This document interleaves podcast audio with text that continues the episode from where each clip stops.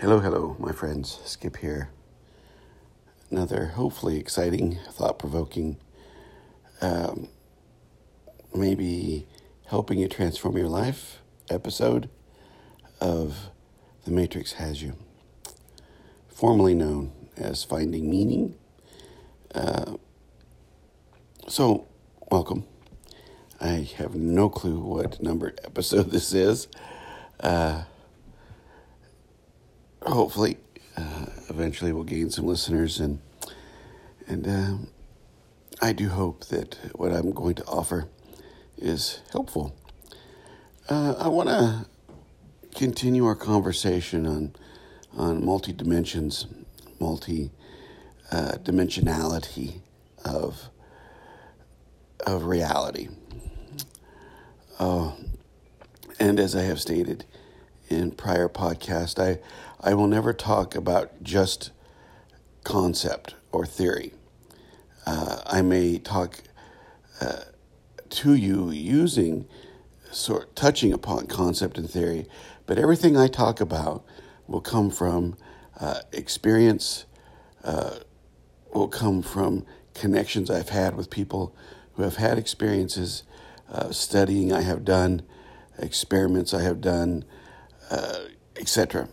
I won't just get on here and talk baloney uh, because there's a lot of baloney in the world. Uh, there's a lot of baloney in that false matrix, that false reality that we've created.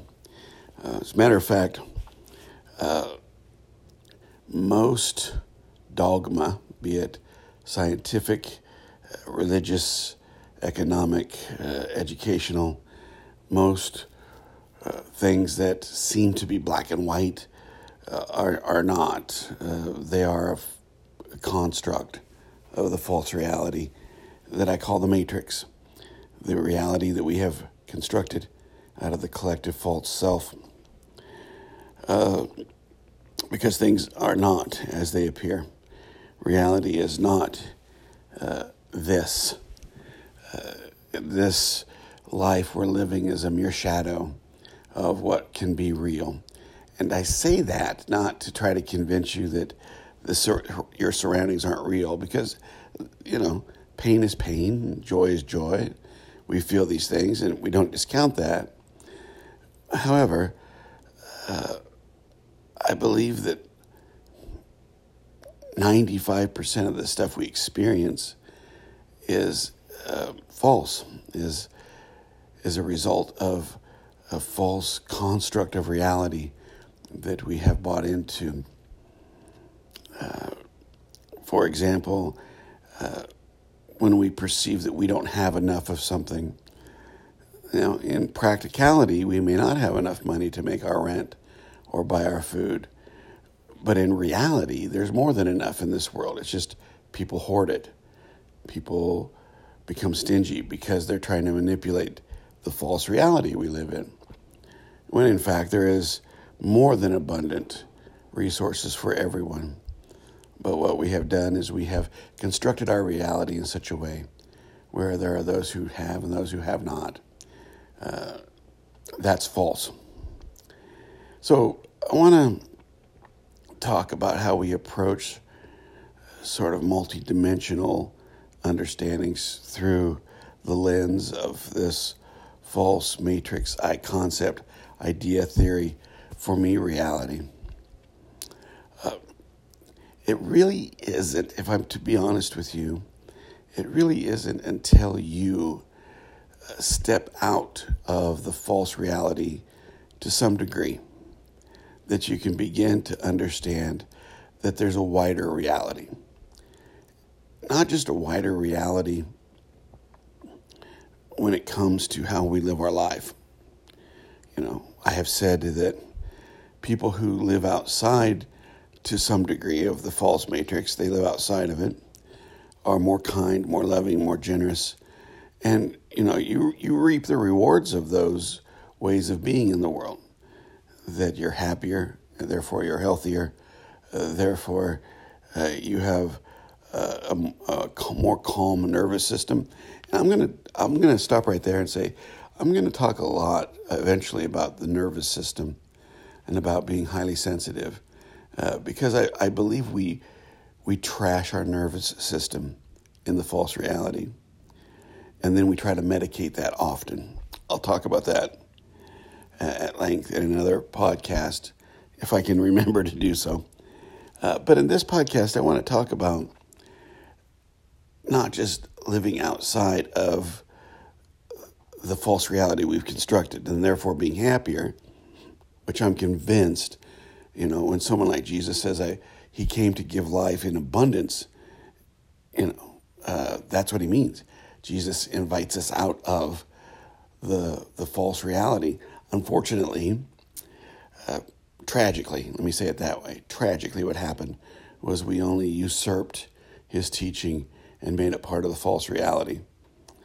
Uh, so, to live outside of uh, the matrix to whatever degree you can is to, to be happy. But what you'll discover when you take that step out, when you finally realize that you are not the problems you have, when you are not uh, the thoughts that you have, you are actually something separate. you are actually what they call in meditation the observer. Um, when you realize that, you take your first step out of the matrix and you find that you're uh, more calm, more peaceful, but you also find that there's a wider reality and there are many more options uh, to perception than we ever understood. Than we ever understood.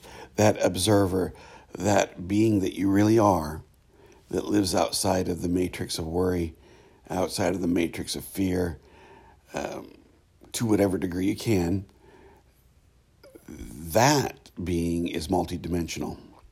So, what I'm trying to say is this, folks, that you are a multidimensional being and you just don't know it because we have bought into the fact that we're not. That's part of the lie, that's part of the simulation that we have created collectively to control, to manipulate, uh, to to control. Uh, the being that you really are is a multidimensional being.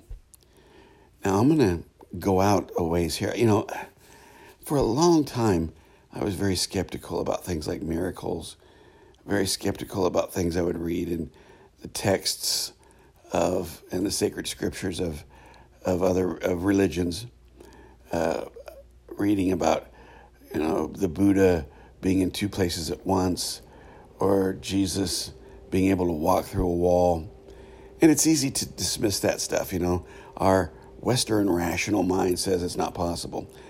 Um, I have come to a place where I just simply see that as they had the ability to, you know, be in different dimensions. They were uh, advanced enough or loving enough, whatever it takes. They were imbued with uh, the observer enough that they could simply just move in between dimensions. And I think ultimately, folks, that's probably pretty common if you're out, if you are completely outside of this false reality.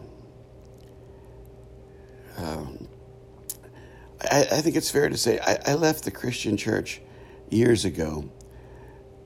And what I've discovered outside of the Christian church is so much more about who Jesus was and who Jesus is uh, a multidimensional being of love than I ever could within the constructs of the falsities of the church.